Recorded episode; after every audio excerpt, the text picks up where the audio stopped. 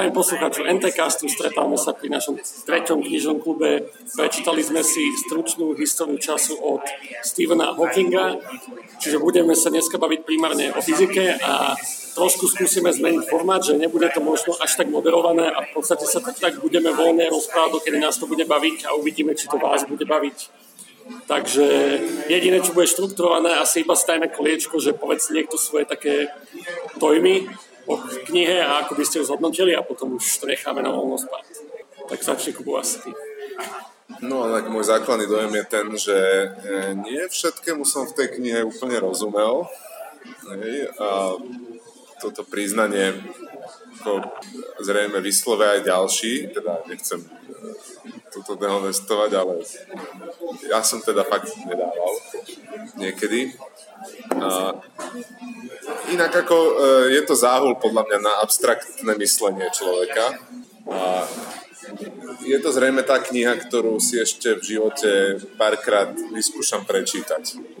A budem sa snažiť zistiť, že či, um, či to je lepšie alebo horšie. Možno, že som ju naozaj mal čítať a nepočúvať. Uh, lebo proste to sa človek ako menej uh, rozptiluje možno. Takže tak, no, meta informácia z mojej strany zatiaľ. Ano sú tam aj obrázky, čiže tam pri tom počúvaní na tom strácaš. Opisovali ich v audioknihe? No, neopisovali, to je pravda. Aj keď teda to je nevýhoda rozprá, rozprával o tých uh, uh, kuželoch, tak, tak kužely som si ešte vedel predstaviť. to si ešte zvládol. Ajde, čo ty?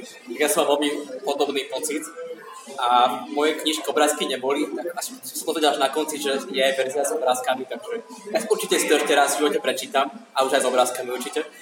Mal som veľkrát pocit, že veľa vecí si musím prečítať znova, respektíve dokonca až dohľadať a na budúce, ak to budem chcieť pochopiť fakt, že, fakt, že dobre, tak si to budem čítať slovenčinu. Lebo moja angličtina podľa mňa nie je až na takej úrovni, aby som dokázal jednak premýšľať nad angličtinou a druhá nad takouto pre mňa zložitou témou. Ale celkovo ten pocit bol naozaj dobrý. Viem si predstaviť, že keď to budem čítať znova, tak mi to dá oveľa, oveľa viacej ako teraz. Lebo ako keby už, už mám taký ten nejaký potrebný základ, na ktorom môžem, môžem budovať. A nie, nie je to že vyslovene knižka o fyzike, ako som fyziku ja, ja poznal. Ja som fyziku poznal ako jednoducho súbor nudných, neúspešných vzorcov strednej školy. A teraz mi to prišlo naozaj zaujímavé, aké som niektoré veci nerozumel. Tam ma to veľakrát vyslovene nadchlo a bol som až taký, že by sa mohli rozšíriť zreničky a že wow. A ešte musím podotknúť, že čo sme čítali o knižku predtým Selfish Gene. A ja som ešte aj čítal pred Selfish Gene knižku o, vlastne o Homo sapiens a vlastne ako vznikli z opís vlastne, že ľudia, Darwinova teória a tak ďalej, tak som mi to všetko dalo tak dokopy. A naozaj mám takú celnejšiu teóriu presne, že ako sme sa sem dostali. A toto mi nám chýba táto skladačka, že úplne od počiatku všetkého, až potom ako vznikla Zem, potom ako ste na Zemi v knižke Selfish Gene opisovali, ako vznikol nejaký replikant, nejaký organizmus a potom máme konkrétne informácie, ako z organizmov vystúpili ľudia. Čiže za mňa to bola, bola veľmi dobrá takáže komplementárna literatúra nových vedomostí. Ale som si to ešte prečítal. Čo ty, Kubo? Uh, ja sa musím priznať, že túto knižku som čítal už pred nejakým časom, nejaký rok alebo dva. Takže budem teraz trošku loviť z pamäti a bude to trošku možno pre mňa trochu problém. Ale spravil som si domácu úlohu, som si prešiel sumarizáciu každej kapitoly, takže by som sa k tomu mohol vedieť celkom ako prísť ale ten štýl, akým bola knižka písaná, mne veľmi vyhovoval, že bolo postavené celé od nejakom historickom prehľade toho, ako sa ten pohľad na fyziku vyvíjal v čase. Toto mne veľmi sedí, lebo veľmi krásne to odráža to, akú ľudia majú predstavu o tom, ako ten svet funguje a keď si zoberiem len mňa, ako keď som bol malé detsko, tak mi úplne stačilo, že je tam nejaký, nejaká gravitácia, niečo tam padne na zem a to úplne stačí. A postupne, ako som rástol, zlepšoval som si nejaký prehľad o tom, ako to celé funguje. Uh, tak táto knižka vlastne išla ako keby v mojich krokoch toho, ako som sa učil. A samozrejme prešla ďaleko za to, ako to, čo som, čo som pôvodne vedel. Čiže tento postupne veľmi sedel a potom som ešte skúšal hľadať niečo, či bolo nejaké prirodzené možné pokračovanie. Samozrejme, tam to nie je úplne isté, ako to bude fungovať. ale našiel som nejaké knižky, ktoré potom môžem spomenúť, ktoré ukazovali, ako by sa to mohlo diať ďalej, alebo ten vývoj, čo by sa mohlo diať s tým vesmírom. Tam by som mohol snáď niečo prispieť diskusie. Určite. Ja za mňa poviem, ja som ho tiež čítal už dávnejšie a mne sa veľmi páči, že tá knižka nie je písaná uh, až tak zložito, by som povedal. Akože je, keď si to porovnáme s inými prácami o vzniku vesmíru, či už prednáškami, čo sú na YouTube dostupné, alebo nejakou inou odbornou literatúrou, tak táto knižka je písaná že, že veľmi zrozumiteľne. Že keď som ho čítal, tak som sa či, cítil inteligentne, hej, že, že, že niektoré veľmi zložité koncepty vlastne som, som schopný pochopiť, pretože on ten Hawking ich veľmi polopate dokáže vysvetliť. A dokáže k tomu dať aj dokonca také príklady skoro až zo života, hej, a dokáže ich aplikovať na problematiku čiernych hier, alebo ja neviem, aj zrýchlené expanzie vesmíru a takýchto vecí. A vysvetlí ich fakt tak, že, že proste človek si povie, že aha, že však to není až také zložité, hej, si to predstaviť. A fakt akože potom sa cíti ako, ako dobré, hej, že mňa to veľmi buslo aj za mňa. No, tak uzavriem kniečko a potom pôjdeme na tú diskusiu. Uh, za mňa kniha určite super. Intro do fyziky, takej tej všeobecnej, presne, že, že zhrnutie toho, čo ako ľudstvo vieme a ako sme sa k tomu dostali, určite zaujímavé. Pre mňa trošku sklamanie bolo, že tým, že astrofyzika ako taká je vec, ktorú sledujem dlhodobo, mám napozeraných veľa dokumentov, veľa kníh načítaných, proste cez Kozmos, Tysona, najdobrá z Tysona sledujem, proste Sagana, ale aj iné, iné dokumenty, tak nebolo tam až tak veľa nových informácií, ale je pravda, že veľa konceptov, ktoré som predtým poznal, vysvetlil, ako si ti povedal, o mnoho zrozumiteľnejšie, ako som predtým počul. Čiže toto bolo pre mňa na prínosné, a určite ma tá kniha akože bavila napriek tomu, že už som veľa tých informácií predtým poznal počul. A možno nadhodím rovno do tej voľnej diskusie, že ja celý čas, keď proste som to čítal, ale zároveň, že keď som hneď zistil, že Hawking má knihy, ma fascinovalo, že ako, inu, ako ich on písal. Hlavne akože potom, ako, neviem, či teda všetci posluchači vedia, on má samou dystrofiu, či ako sa volá tá choroba, že vlastne môže od istého času v podstate vedel hýbať iba nejakými minimálnymi svalmi očami a tak vlastne cez počítač slabikoval v podstate slova. Čiže tam musel mať veľmi brutálny autokorel, lebo napísať akože 200 stranovú knihu trvá aj človeku, čo vie písať pomerne dlho. Zamýšľali ste sa nad týmto niekedy? No zamýšľali. Tak ako, ja neviem, ako on fungoval, ja som to jeho rozhranie, s ktorým pracoval, nejako neskúmal nikdy akože vyskytol sa v takom filme, hej, dramatizácie jeho života, ale tam to bolo tak veľmi jednoducho, som si istý, že on akože používal sofistikovanejšie vecičky. Asi by to mala byť moja domáca úloha, keď už akože tvrdím, že robím výskum v UX. no. Ale ako tá kniha zase nebola taká dlhá, že, že mal som pocit, že že, alebo teda sám viem, že, že písať knihu nie je o samotnom stláčaní tých kláves, ale skôr o iných veciach, je formulovaní tých myšlenok a tých, tých štruktúr a tak. Hoci aj to, aj pri tom človek musí neustále si vyrábať poznámky, no ale nechajme radšej tak. Jasné. O, ono, je to práve fascinujúce v tej abstrakcii, že, že Hawking musí mať veľmi silné abstraktné myslenie, lebo vlastne keď si nevieš ani poriadne robiť poznámky a už vôbec nevizuálne, tak o to je to zaujímavejšie, že dokážeš proste sa maliť do takýchto o, prostriedkov. A to je možno to, že kde, kde ako mi som že, že alebo viacerí, že máte pocit, že nie ste až taký blbý, keď to čítate, lebo to popíše akože jednoducho, tak v skutočnosti, hej, že ja mám z astrofyziky pocit, kvôli tomu, že ho napozerané, že je celkom rozumie.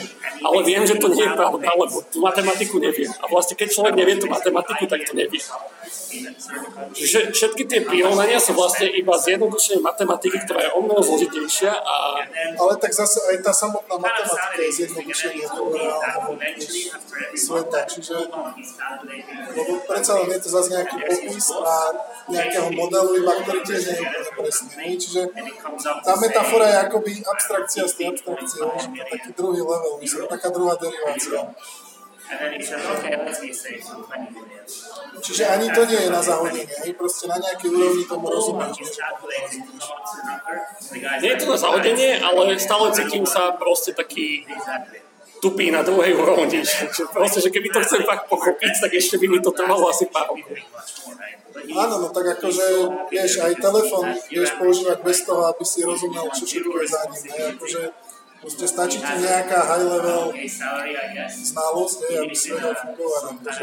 Pri to ma napadlo, že, že presne ako on vysvetlil, ako časom sme staré teórie vylepšovali, alebo hypotézy, že napríklad, čo, čo mi utkolo v pamäti a čo aj predtým som že veľakrát na to naražal, že Newtonovská fyzika v podstate nie je pravdivá, lebo už máme teóriu relativity, ktorá je o mnoho presnejšia a pravdivejšia, ale napriek tomu používame Newtonovskú nepravdivú teóriu, ktorá funguje v prípadoch, ktoré potrebujeme a vďaka Newtonovskej fyzike môžeme lietať na mesiac, na Mars, hoci čo poslať sondy. Nepotrebujeme na to akože tú lepšiu abstrakciu, tú presnejšiu, že stačí nám tá jednoduchšia. Čiže v tomto máme Newtonovská mechanika je dostatočná abstrakcia na to, aby sme vedeli väčšinu vecí robiť.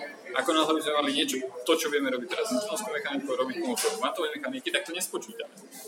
Preto aj na konci tam opisoval tú Universal, universal zabudol som vlastne, ako sa volá. Theory? Tú Universal Theory. Unified. Unified.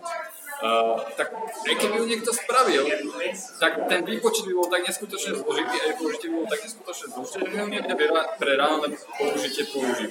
Stačí, stále by nám stačila tá newtonovská fyzika na, na všetky veci, ktoré reálne teraz potrebujeme. Pokiaľ sa nebudem bežne blížiť k rýchlosti svetla, tak je to v zásade ukradnuté tie nejaké zaokupovacie, ktoré no, Áno, no ako pre inžinierov je to dosť dobré, hej? No, ale pre tých výskumníkov tých teoretických fyzikov, hej, oni to potrebujú presnejšie.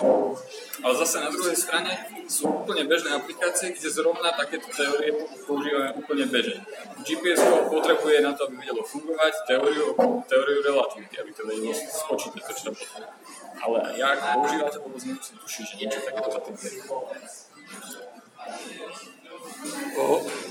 Tu sme trošku možno naznačili, hlavne ma to napadlo pri tej že, že rýchlosti svetla, že toto bola ako keby tá nosná téma podľa tej knihy, čo mi, čo mi aj trošku na nej vadilo, keď mám pravdu povedať, že Hawking sa venoval v podstate čiernym dieram alebo singularitám, tomu sa, alebo môžete kľudne akože povedať, že, že, ako to vychápete, ale že tá kniha sa okolo tohto točila a v podstate akože aj z nás to vyplýva, že to bola stručná história času, že veľa sa tam dočilo toho, že ako funguje čas a čo je čas. Aspoň ja som mal pocit, že, že akože neviem prečo som bol sklamaný, čakal som možno viacej, že, že história akože že nášho času, ale on sa fakt bavil o tom, že, že histórii času, akože že konceptu času. Či to bolo na tom, to je možno také, čo človeka prekvapí, že keď zoberie tú knihu, že možno čaká také polopatistické vysvetlenie vzniku vesmíru až po teraz, čo tam v podstate je, ale väčšia časť knihy sa zaoberá vôbec tým, čo je čas, podľa mňa. A ako funguje, a ako vznikol, a či, či, čo bolo pred časom, a čo sa, neviem, že, že ako ste toto vnímali? No, to je práve ten problém, že, že, že zrovna pri týchto úvahách, hej, akože mne začal zlyhávať môj mozog, hej, lebo proste na, na, na toto moje abstraktné myslenie jednoducho nestačilo. Hej.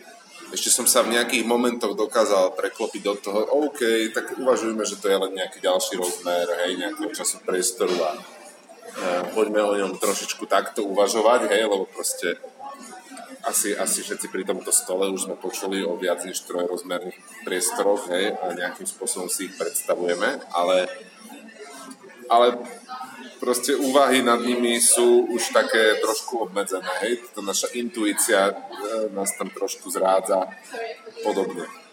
Čiže neviem ti odpovedať v skutočnosti. Metoda, ty si teda čo očakával od tej knihy, keď ťa sklamala v tomto smere? Keď si začal čítať, čo si myslel, že čo sa dozvieš, čo ti to dá? No možno také, také všeobecnejší prehľad fyziky. Akože mne to prišlo, že sa to stále vracalo k tomuto konceptu času, čo akože potom, hej, že, že keď som sa nad tým viac zamyslel, že on to dáva zmysel, že ten názov to naznačuje, lenže presne, že, že pokiaľ sa, sa človek nepozera na fyziku, že, že čas je niečo, čo nemuselo niekedy existovať alebo fungoval inak, alebo je to ďalšia dimenzia, čo presne, že, že vôbec sa na tým začať zamýšľať, je pomerne komplikovaná vec, tak o, asi, asi proste tá kniha není, že úplne takéto intro do tej fyziky, že určite sú aj ľahšie straviteľné knihy kvôli tomuto. Kvôli tomu dôrazu na tú, tento aspekt. Ja som, ja som to tak bral, keď som to čítal. No ako si teda pochopil, čo je to čas? o, no, dobrá otázka. Možno niekto iný, ak viete povedať, ja sa musím asi zamyslieť nad týmto normálne. Že ako som pochopil, čo čas. No, no ja, ja to poviem takto, hej. Proste pre mňa to je, že séria nejakých transformácií. Hej. Séria transformácií, ale ako jej reprezentáciu si akože neviem ani len predstaviť. Hej. No v podstate akože, čo z tej knihy vyplývalo, že čas je premenná v rovniciach. Že to, to vieme povedať, lebo to tým, v tých rovniciach ich použi, používame a funguje to a vieme na základe nej robiť predpovede pomerne presné. Teda záleží od toho levelu abstrakcie. Ale že, že tak zrozumiteľne povedať, čo je čas, no je to zmena v podstate. Ča, čas vo vesmíre predstavuje nejakú zmenu. A čo mne prišiel ako zaujímavý koncept a čo vo fyzike všeobecne na tejto knihe, že, že veľa teórií sa zaoberá o, nielen tým, že, že ako čas ide dopredu, ale aj dozadu. A také tie zaujímavé otázky, že prečo si nepamätáme zajtrajšok, ale včerajšok. Lebo v podstate, že veľa rovníc funguje tak, že keď zmeníme zamienko pred časom, tak fungujú úplne symetricky. A táto symetria tam bola viackrát naznačená. Čiže akože čas reprezentuje zmenu buď k väčšej entropii, alebo teda neusporiadanosti, alebo keď ideme naspäť, tak menšej entropii v čase, ale v podstate je to iba zmena nejakého stavu, že nič iné to konkrétne nereprezentuje. Že, no, že... ten stav, akoby v súčte sa môže meniť iba väčšej entropii, to je tá nejaká šípka toho času. No, v, nás, v realite, ktorej žijeme. No áno, akože v inej žiť nebudeme, hej. čiže pre nás je to... Ako... Zadefinujme najskôr pre poslucháčov entropiu, prosím vás. Pán. Kto sa nominuje? Akože je to miera neusporiadanosti nejakého systému. Hej. V podstate hovorí o množstve informácie, ktorú potrebujeme na to, a množstve počte bytov, ktoré potrebujeme na to, aby zakodovali nejakú informáciu. Čím neusporiadanejší priestor, tým viac informácií na to potrebujeme. Čiže keď máme usporiadanú postupnosť, tak nám nepotrebujeme žiadnu informáciu dodatočnú na to, aby sme vedeli uh, definovať to poradie. Ako náhle to máme úplne, úplný chaos, tak potrebujeme množstvo informácií rovné jednej, čiže pre každý jeden prvok potrebujeme jeden byt informácie. Teraz pomôžem uh, tým, čo rozprával profesor Hromkovič niekedy, uh, že vlastne to si treba predstaviť ako, že máme tú informáciu teraz, že chceme zazipovať. Nie? Že proste aký veľký bol ten zip file. To je pekné prirovnanie. No, alebo ešte ináč, že máme vajíčko a keď máme to vajíčko celé, tak mi stačí vedieť iba, že aké je veľké a kde sa nachádza. A keď ho rozbijem, teraz sa rozletí. A teraz, aby sme popísali, kde je každý ten kúsok tej škrubiny, aký má tvar, hej, tak zrazu potrebujem oveľa viac toho papiera na popísanie v rámci tej entropie, čo, čo bolo podľa mňa veľmi dobre v tej knihe opísané, presne jeden z tých konceptov, čo predtým som zatiaľ asi lepšie nepočul, bo preto sa to volá, že druhý zákon termodynamiky, ktoré práve hovorí o entropii. A ten zákon tvrdí, že entropia sa s časom len zvyšuje, že tu sa opäť vraciame k tomu času. Ale čo, čo predtým som si nikdy neuvedomil a čo v tej knihe bolo veľmi podľa mňa správne vypichnuté, že toto je, toto je jeden z mála fyzikálnych zákonov, ktorý nemusí platiť vždy. Lebo v podstate môže nastať situácia, že sa entropia ako keby zmenší, lenže je to málo pravdepodobné, pretože je o mnoho viac stavov, ktoré sú neusporiadané ako usporiadané. Takže príklad. Že, že normálne je fyzikálne reálne, že, že sa ti voda naleje naspäť do pohára. Tak laicky povedané. Lebo, alebo dajme tomu, že, že keď vypustíš plyn do nejakej miestnosti, že toto je viac reálne, ak že voda sa ti samnala, že vypustíš plyn do nejakej miestnosti, o, takým štýlom, že je rovnomene rozložený, že máme v podstate nulovú entropiu. A existuje nenulová pravdepodobnosť, že potom, ako sa začne samozrejme hýbať tej miestnosti, že sa vráti do toho pôvodného stavu, že zase bude rovnomene rozložený. Lenže v závislosti od počtu molekúl, ktoré sú väčšinou že v miliardách, a atómov a všetkého, je počet o, neusporiadaných stavov o mnoho väčší ako toho jedného usporiadaného rovnomerného. Čiže ten druhý zákon dynamický, aspoň tak tej knihe to bolo vysvetľované, je, že on niečo tvrdí, že entropia sa s časom iba zvyšuje, ale to nie je vždy pravda. Že môže nastať situácia, kedy to nie je pravda. Áno, no, že existujú nejaké kapsule, hej, kde je akoby tá entropia nižšia, hej. To je napríklad planéta, hej, keď si tak zoberieš. On hovorí o tom, že bez pridanej energie vonkajšie. Akože to v tej knihe nebolo, ale že entropia sa zvyšuje, pokiaľ je to uzavretý systém, že nepríjma nejakú energiu zvonku. Dobre, a teraz, že jasné, áno, to, to, tomu to rozumiem. A teraz, že čo keby sa našli vo vesmíre inteligentné bytosti, ktoré si zaumienia, že k tomuto ideme bojovať teraz, hej, že že vymýšľame prostriedky, ako upratovať hej, a tú entropiu proste znižovať. Hej. Nejaké technické prostriedky si tá no, civilizácia problém, že každý technický prostriedok, ktorý by bojoval proti entropii, potrebuje mať do, prístup k nejakej energii. A tým, že spotrebuje nejakú energiu na to, aby znižoval entropiu niekde, zvyšuje tú entropiu niekde inde. Tváraš teplo napríklad, hej? keď mm. používaš nejaký stroj. A pokiaľ to nie je perpetuum mobile, no. tak tú entropiu bude niekde zvyšovať. Že už len tým, že si zapneš vysávač, to púšťa ruka teplý vzduch, hej. Zvyšuješ akoby entropiu aj tým, že upratuješ. Čiže... Takže neexistuje absolútne žiaden jav nikde vo vesmíre, kde by som bral energiu a neznižoval som entropiu. Teda vlastne nezvyšoval. Ako ho objavíš, tak si porušil druhý termodynamický no. A môže to nastať, ale pravdepodobne, že to nastane, je prakticky nula. To je to perpetuum mobile druhého typu, hej? A keď si pozrieš YouTube, tak tam nájdeš návody, že ako ho zostaviť. Zaručené. To čo znamená do druhého typu, aký je prvý typ? Prvý, prvý. myslím taký, že dokáže len sám fungovať, proste, že sa niečo len samé točí. A potom je také, čo dokáže vykonávať prácu bez toho, aby akoby transformoval nejakú externú energiu. Ja som v jednej takej prezentácii som mal o tom Tá prezentácia je na video, môžeš si ju pozrieť. Čo bola to tvoja prezentácia? Nie, nie, nie. No a vlastne, že ja by som sa možno vrátil k tomu času. To tam, hej, že tá kniha aj o tom bola v podstate, aj to ma najviac fascinovalo. A že čo je to ten čas? No? Že, že najväčší mindfuck pre mňa, akože aj doteraz je, alebo teda dva sú. Jeden je teda ten kvantový level, ale tomu sa možno neskôr dostaneme. Druhý je ten, ten klasický, už relativistický, že, že ten, ten klasický twin paradox, alebo paradox dvojčat, že keď, keď by sme mali dvojčata a jedno zostane na Zemi a druhé posadíme do rakety, ktoré poletí takmer rýchlosťou svetla, lebo rýchlosť svetla nie je možné dosiahnuť, iba nehmotné častice môžu dosiahnuť rýchlosť svetla, možno aj k tomu sa dostaneme, tak keby sa to dvojča z tej rakety vráti, pre by, dajme tomu, ubehlo pár minút, ale preto dvojča na Zemi by mohli ubehnúť kľudne storočia, v závislosti od toho, ako rýchlo by išli. No a to je možno to, že, že čo je čas. Že, že čas, prečo sa o tom hovorí ako ďalšom, o, ďalšom rozmere? Lebo vlastne čo spravilo to dvojča v rakete, že ono ako keby obišlo obišlo čas toho dvojčaťa, to zostalo na Zemi.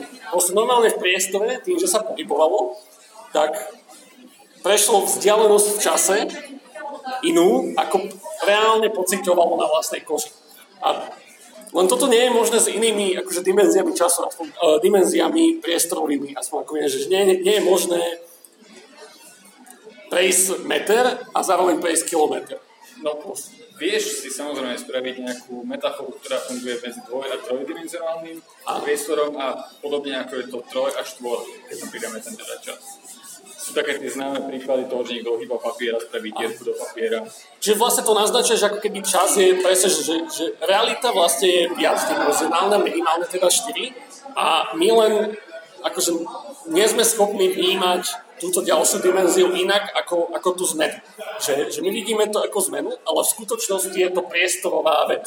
To, že my sa vlastne nepohybujeme v čase, ale v priestore vesmíru, ktorý... A môžeme sa pohybovať iba jedným smerom, kvôli nejakému dôvodu. To je čas. je to vôbec potom pohyb? Či len voľný pád? No, ale vieš, keď si zoberieš napríklad Newtonové zákony, tak teleso v pohybe v ňom zostáva, pokiaľ presne, že ne, nezačne na ňu vplývať iná energia, vonkajšia, vonkajšia sila.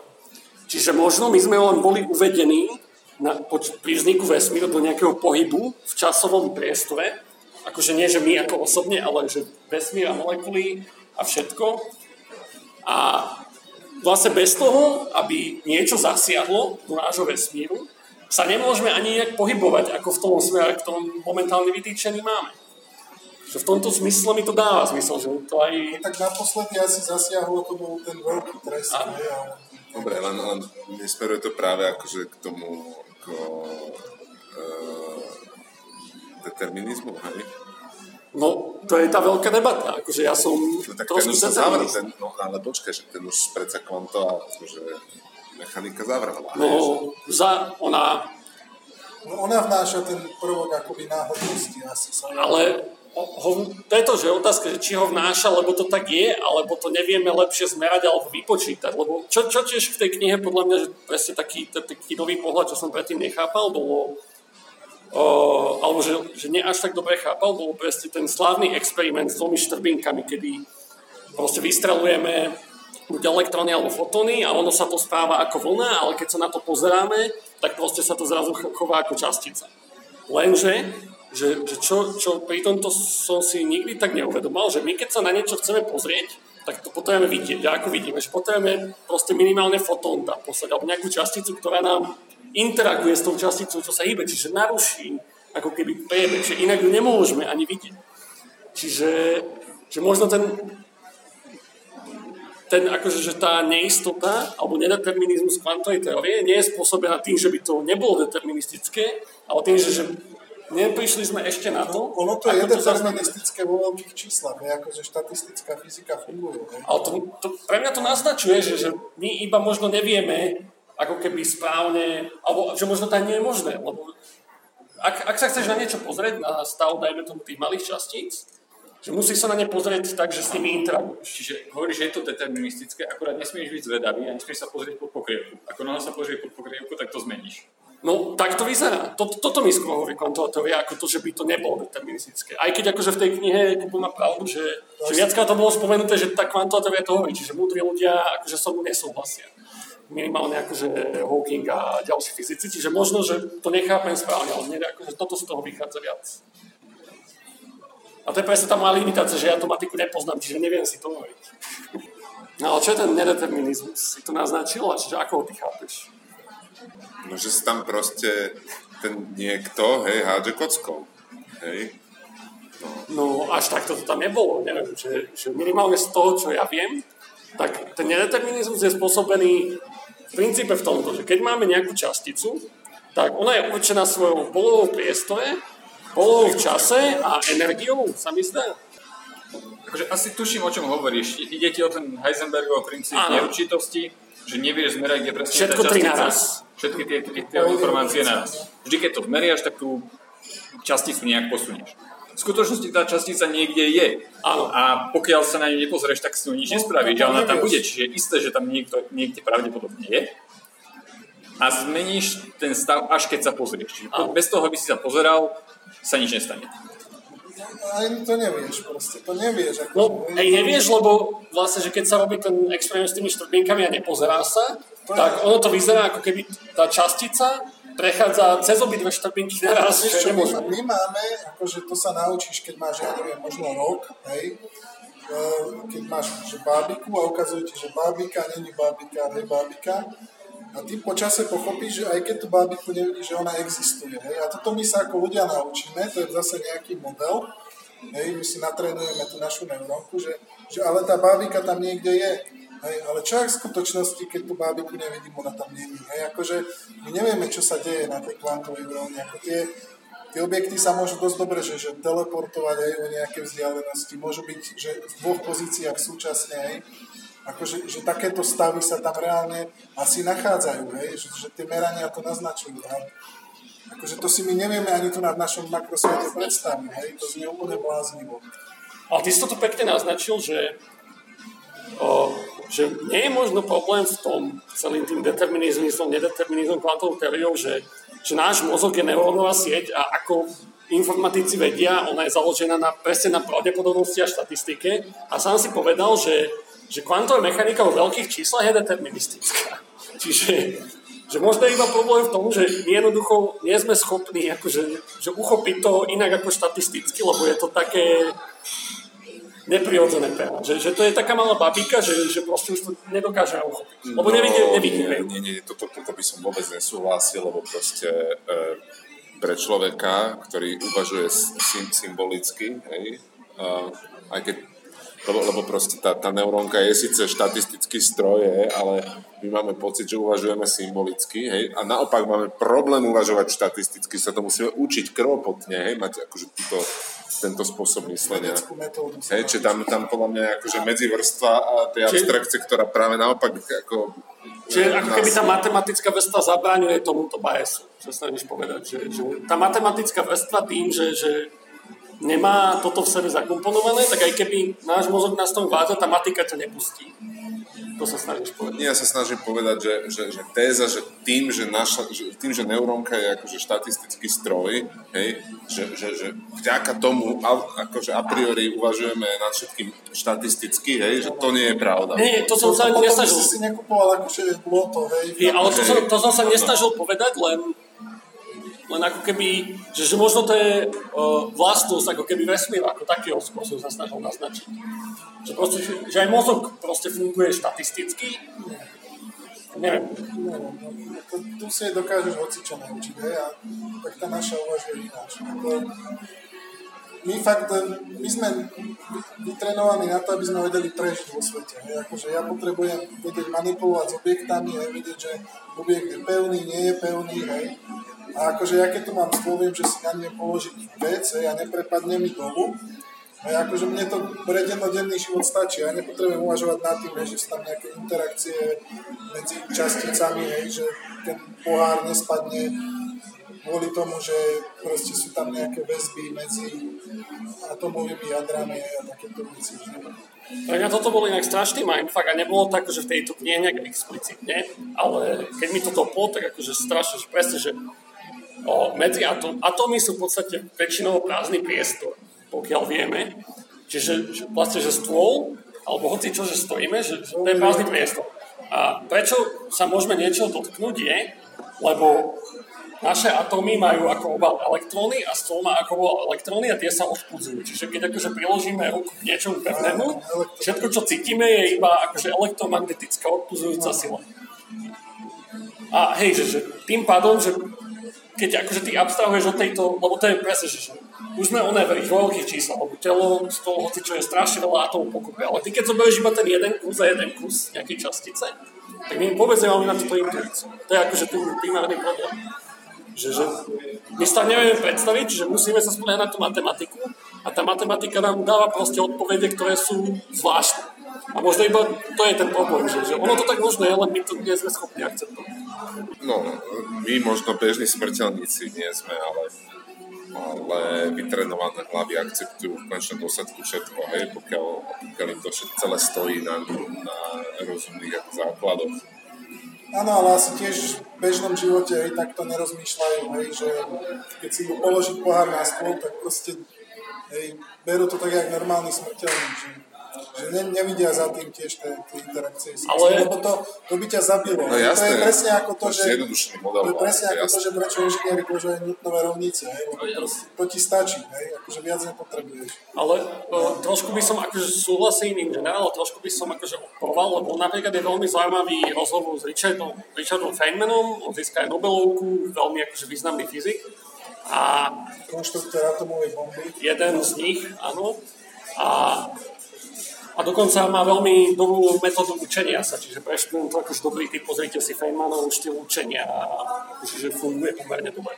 Ale no, ona, akože určite ma viac rozhovorila v jednom, čo si pamätám, sa ho presne pýtali, že, že keď človek ako keby rozumie, že prečo sú kvety, užíva, že sú tam nejaké elektróny a takže či to pre neho neznižuje ako keby krásu kvetu.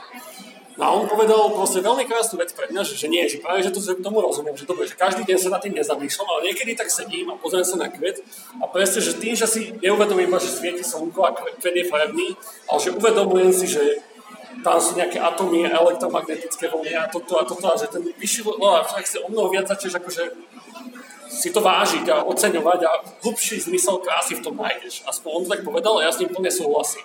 Ja napríklad som sa stretol s tým, že som sa bol s jednou kamarátkou a o evolúcii a o láske a to, že sú to nejaké hormóny, chemikály a teda. A presne taký ten typický backfire efekt, alebo taká obrana, že no, že to, keď to tak zjednodušíš, tak proste ty nevieš, čo je láska, čo si nebo zamilovaný, alebo proste to redukuješ na chemikály. Ale ja si nemyslím, pre mňa to práve že ono hlubšie, lebo však stále cítim ten cit, ale zároveň si uvedomujem, že je to nejaká chemikália, niečo, proste, že o mnoho hlubšie ako len taký ten povrchný cit. Áno, v tomto, v tomto akože súhlasím a to, to sa dá pekne, ako už keď sme programátori, hej, keď si predstavíš nejaký high-level jazyk a v ňom nakrevíš taký pekný one-liner, hej, a to je, to je tá naša denná realita, hej, to sú, to sú tieto abstrakcie. A keď sa pozrieš potom do assembleru, hej, že čo ten jeden riadok spôsobí, hej, a začneš proste si to čítať, že to sú proste kvanta, hej, príkazov, a vlastne toto, niečo je, toto je niečo podobné, hej, že proste ideš na tú čoraz nižšiu úroveň hej, a snažíš sa dostať až na, na ten strojový kód, že, aby si vedel, čo všetko je za tým jedným riadkom. A zjednodušili by ste to takto, že aby som sa vrátil tej knihe, že, že nesnažia sa vlastne fyzici presne tú Unified Theory nájsť ten jeden riadok kódu? Ktorý nie, nie, nie, nie, nie. Oni sa snažia nájsť set tých najzákladnejších inštrukcií. Sa snažia Hej. prepracovať k tomu assembleru. Áno. Či naopak? Naopak, oni sa proste snažia ten presne nájsť ten assembly a že plus k nemu ten interpreter, hej, že, že ako funguje. O toto sa oni A nie, nesnažia sa iba interpreter nájsť, lebo vlastne, že že môžeme vôbec my vedieť? Dobre, tak ale keď už poznáš, aký je interpreter, tak už vieš aj, aké sú inštrukcie, aký, aký no, lebo ty sa vieš, ten interpreter, ako funguje, ten interpreter sa vieš naučiť len na základe toho, že pozeráš, ako to spracováva nejaké príklady. Čiže vlastne, čo fyzici robia, je, že keby posadíme teraz nejakého prváka na fitke pred assembly code a že teraz prepíš mi to do uh, C. Ešte ťažšiu úlohu. Oni podľa mňa dostali pythonský kód a snažia sa zistiť, aký je ten assembly kód a ešte ako funguje interpreter. No, Čiže ty nevieš, No, počkaj, ale čo je v tomto matematika? V tejto metafore. V tejto metafore čo je matematika? Áno. Čo na, akú funkciu spône matematika? Uh, to je tá transformácia spolu... Nie, že, že, no, ja si myslím, že matematika je, je, je na, nie, nie, matematika je že nástroj na popis všetkých tých vecí. Ako je iba jazyk čisto. No áno, jazyk. Áno. Snaží sa dopracovať k tomu, čo sú tie neatomickejšie operácie, ktoré ten svet vie spracovať, čiže ten procesor a snaží sa popísať ten program nimi. Dobre, ale že matematika nie je iba jazyk. Hej? To, to, no len to, že, že vlastne k tomuto sa dostane, že ak je, ak je matematika ten high level jazyk, a teraz sa snažíme dostať presne k tomu assembleru, že v tejto metafore by to vlastne bolo nemožné, lebo ty si limitovaný tým high level jazykom, že nižšie sa vlastne nemôže Ale vieš dodefinovať ďalšie veci. Že vlastne, ale vlastne hej, že matematika tak funguje, že začala pomerne jednoducho, potom si vznikali ďalšie branče matematiky, ktoré umožňujú iný level abstrakcie, čiže hej, že funguje to. Máš pravdu. To je inak akože zaujímavé prirovnanie, podľa mňa fakt som sa na to ešte takto nepozeral.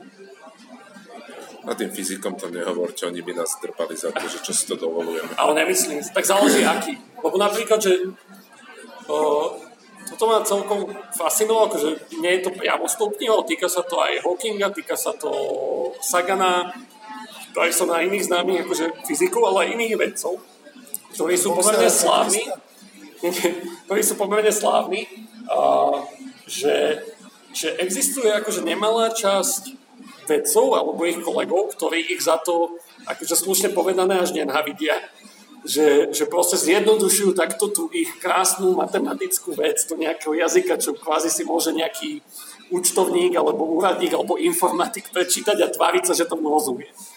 Uh, a... Keby to tu nerobili, hej, tak akože pamätáme si z histórie, hej, že zhorela knižnica v Aleksandrii, hej, lebo proste boli v tých svojich slonovinových vežiach veci, hej, tam si niečo robili A proste tí ľudia tomu nerozumeli a ich nenávideli za to. Hej. Čiže podľa mňa toto už je len, že, že už aj nejaký spôsob sebeobrany, hej, tým, že dokážu zrozumiteľne... Že aby ich neupalili na hranici, hej.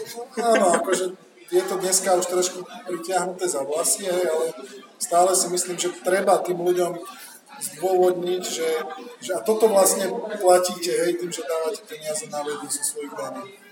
Možno u nás nie, hej, až tak, ale vo všeobecnosti to platí. Hej. Máme tu dvoch výskumníkov, teda Kubov, dvoch.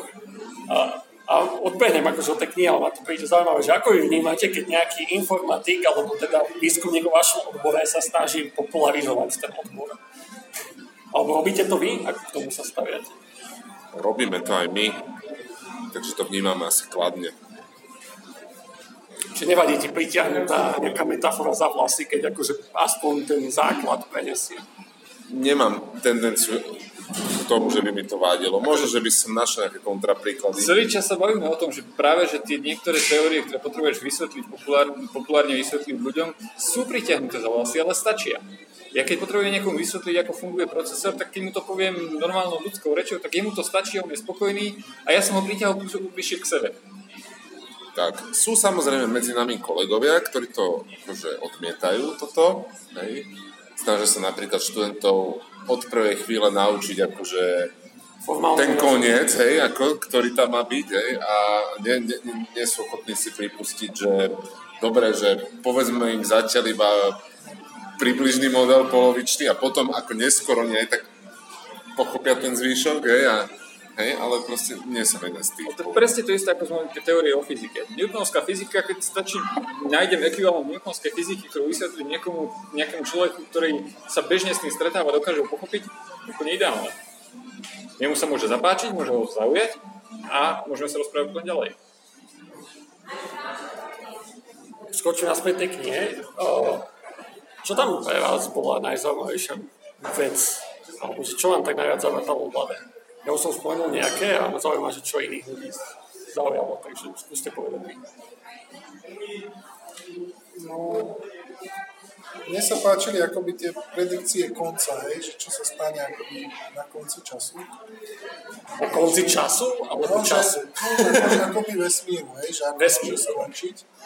Hej, že, že sú, spracuje sa s niekoľkými alternatívami, hej, akože jedna je, že tak ako bol Big Bang, hej, tak bude potom aj akoby to zhrútenie sa do seba, tá A implózia. skús pre poslucháčov skrátke povedať, čo je Big Bang, lebo možno niektorí ešte nepočuli. tak povedať skrátke, čo je Big Bang, na to by bol dobrý profesor Kulhánek, ako odporúčam jeho prednášky. E, Na, dá sa to vyhľadať na YouTube e, Fyzikálni čtvrtky.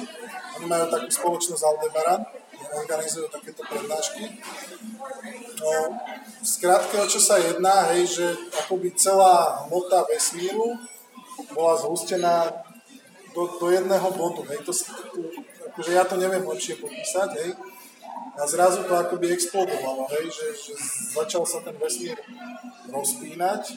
A, a hovorí sa teda, že tá, tá explózia bola taká silná, hej, že akoby z veľkosti grapefruitu na veľkosť slnečnej sústavy to dalo, že za sekundu, hej. To je inflácia, to bolo popísané. No áno, akože máš nejakú fázu, hej, tej veľkej explózie, potom bola nejaká veľká inflácia a teraz sme v tej fáze zrýchlenej expanzie, hej. No a teraz akože čo sa môže diať ďalej, hej, že, že tá expanzia bude postupne, že akoby to zrýchlenie bude sa znižovať, hej, že ešte stále to bude expandovať, ale už nie s takým zrýchlením, až nakoniec to zrýchlenie sa vynuluje a začne klesať, hej, až nakoniec tá expanzia sa môže zmeniť na implóziu, hej, že sa začne ten vesmír zase vťahovať naspäť do seba. A inak toto je, bola jedna vec, čo mi trošku vadila, že, a je to aj tým, že tá kniha je trošku staršia, sa mi zdá, že posledná vydanie bolo nejak 2006 alebo 2009. Nie som si istý, aký ste vyčítali. A aspoň z tých fyzikov, čo sledujem, ako Tyson, uh, Sean Carroll a iní, uh, mám pocit, že už je celkom konsenzus v tomto, že v tejto knihe ešte bolo presne že či sa bude rozpínať do nekonečna a vychladne, alebo sa zmrští naspäť, že už je pomerne konsenzus na tom, že bude sa rozpínať to nekonečne, lebo všetko ukazuje na to, že presne, že nespomaluje expanzia, ale stále zrýchluje. A toto je jedna z veľkých záhad. to je, vieš, to je ako keď vybuchne bomba, tak e, ty keby si teraz krokoval v veľmi malých krokoch, hej, čo sa deje, tak e, a teraz ľudský život je taký veľmi malý krok. To je také toto DX, hej, keď integruješ, tak e,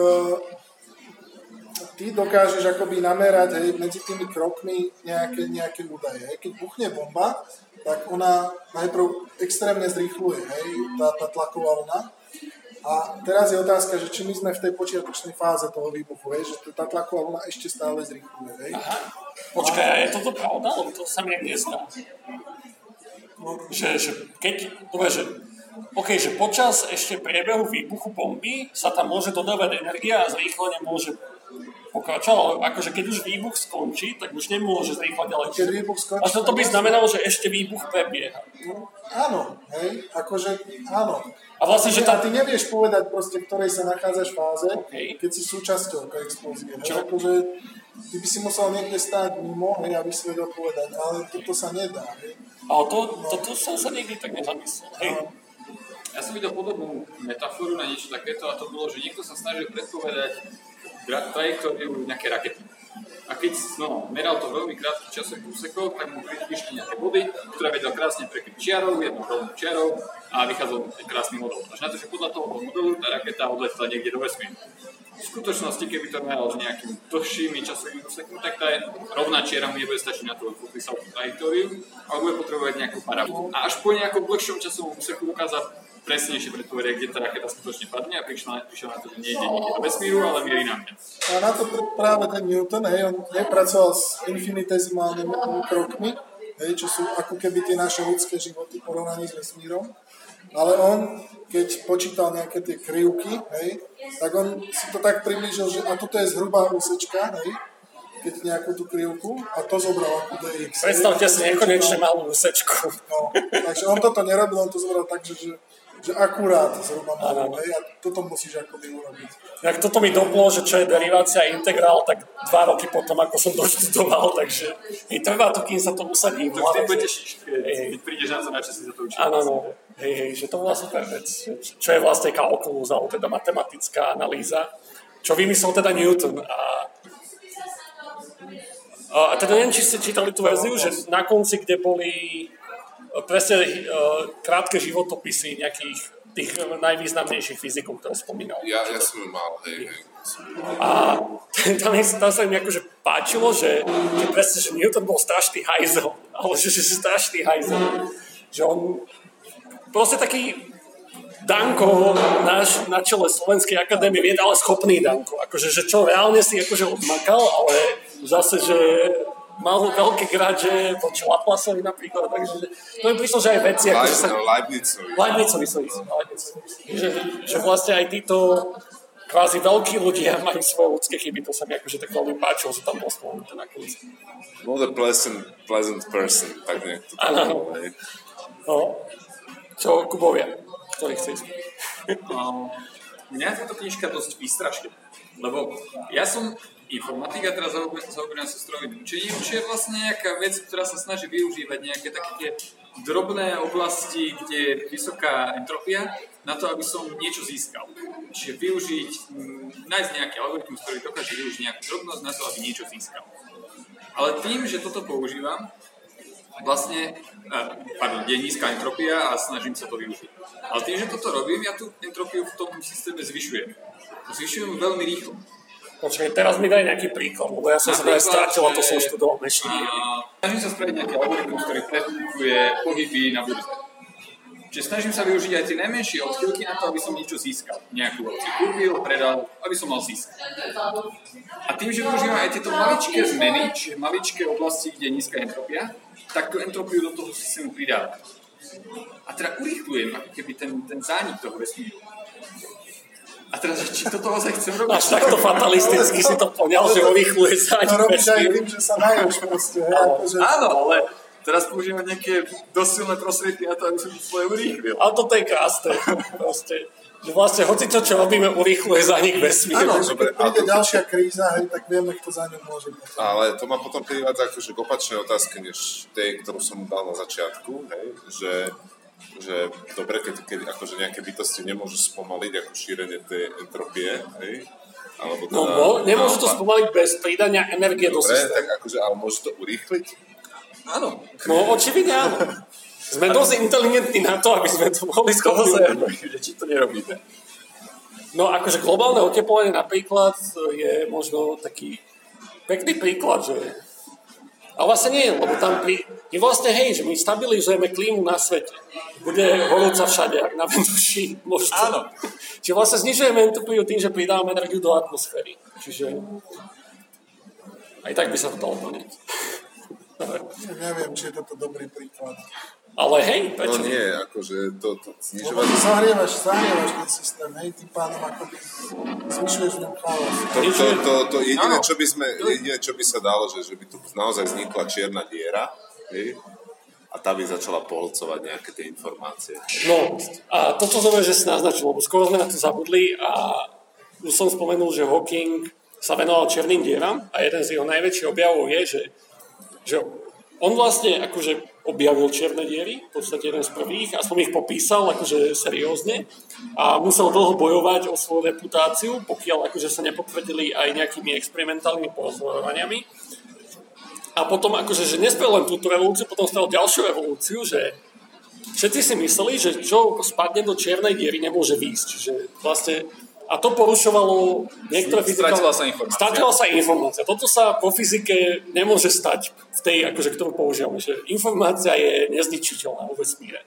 Lenže on potom akože vymyslel, že no vymyslel, popísal situáciu, ako sa vyparujú čierne diery. Čiže čierna diera doteraz bola jediný prvok, ktorý porušoval druhý termodynamický. Áno. A on vlastne popísal to tak, že, že neporušil.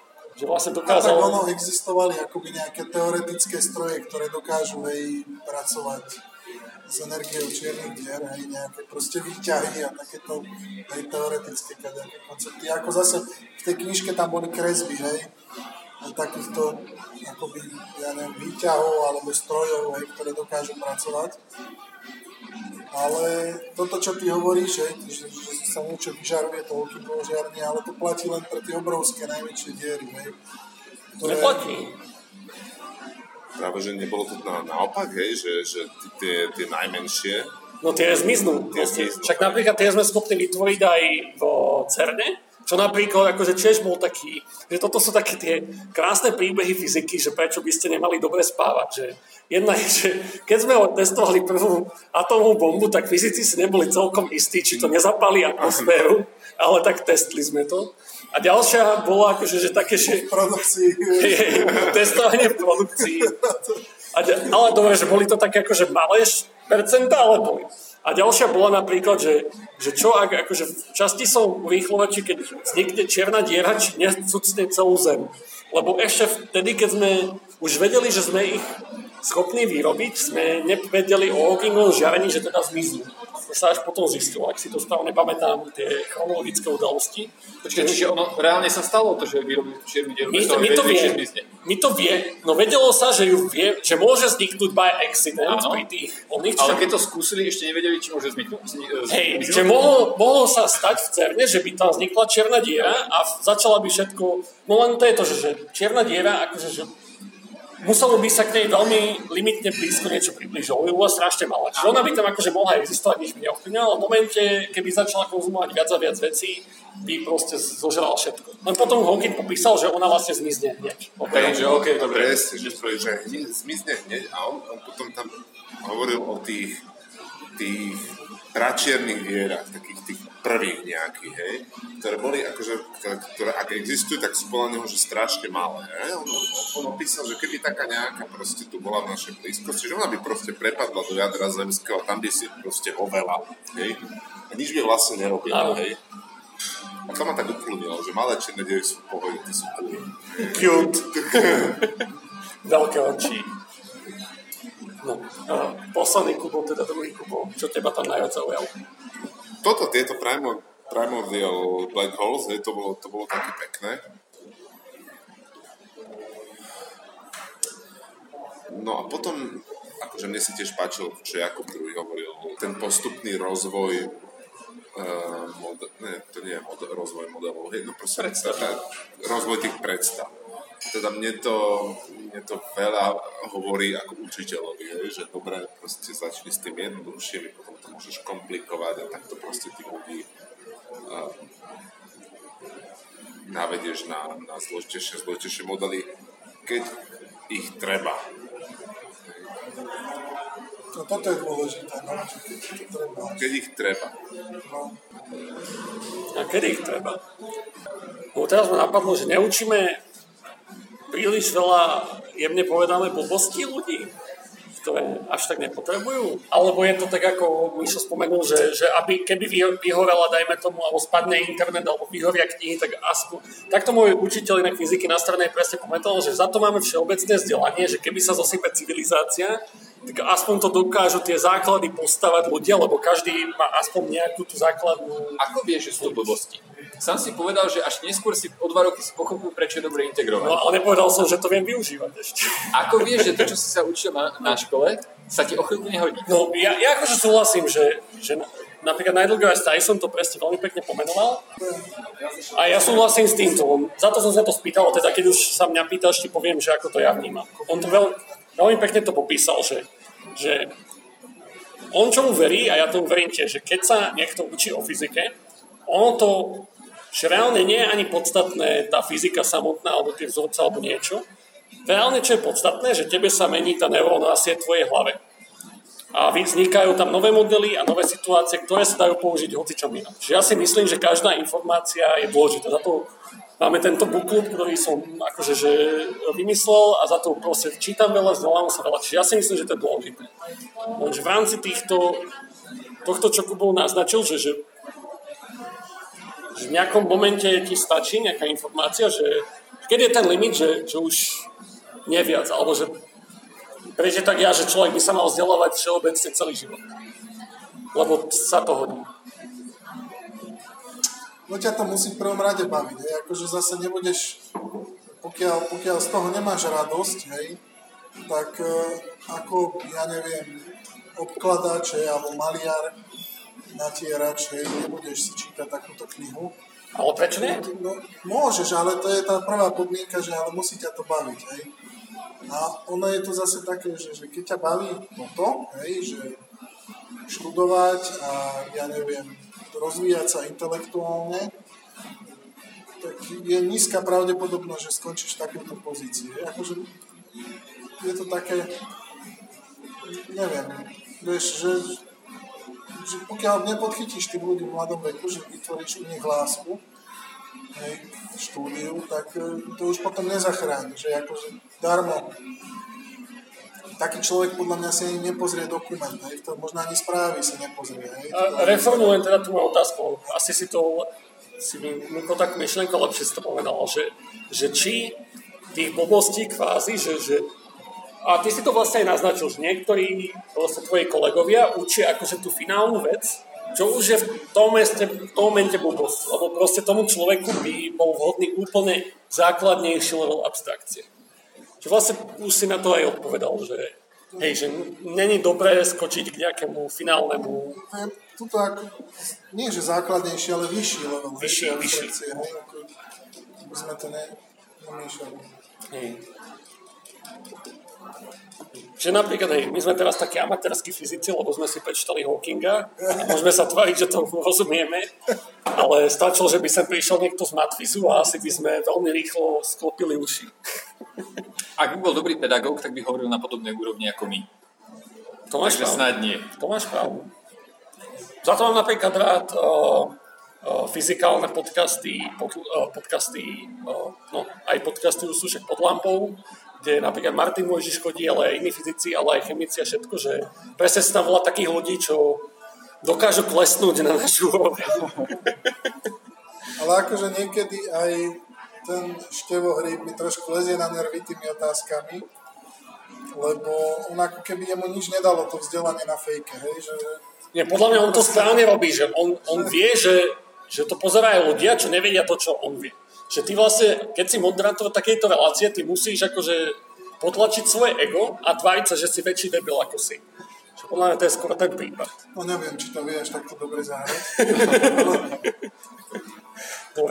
Tak uh, mohol by nám niekedy off the record uh, prezradiť, že ako to, že kde on je. Môžeme sa ho ísť spýtať niekedy do klubu pod lampou, však on sa tam celkom často vyskytuje, on je pomerne otvorený človek, aj rád si dá pivko, takže môžeme sa tam niekedy zastaviť na natáčanie NT-castu a možno to tam budeme točiť aj pred kamerami pravidelne, akože už ma to napadlo, čiže môžeme to skúsiť. Lebo oni podporujú takéto verejné debaty zaujímavé, čiže nie je to akože až taká fantasmagoria podľa mňa, ale tak opäť sme odskočili.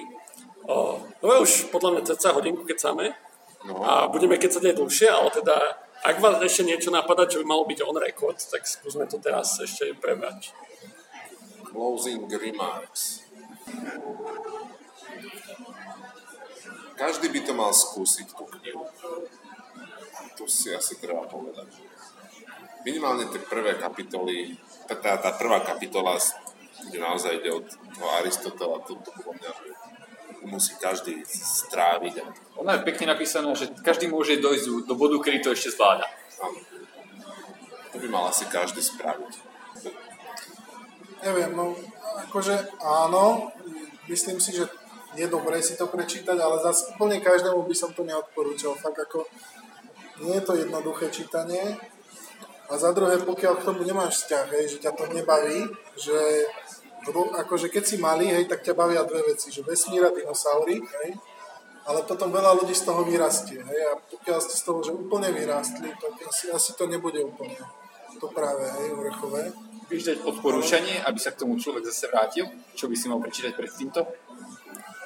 Ja by som seriál Kozmos odporúčil, do toho skočím. Akože či starý alebo nový, že keď človek nechce čítať, tak Kozmos akože aj pôvodná aj nová séria, to, je, to ťa vtiahne audiovizuálne, obsahovo.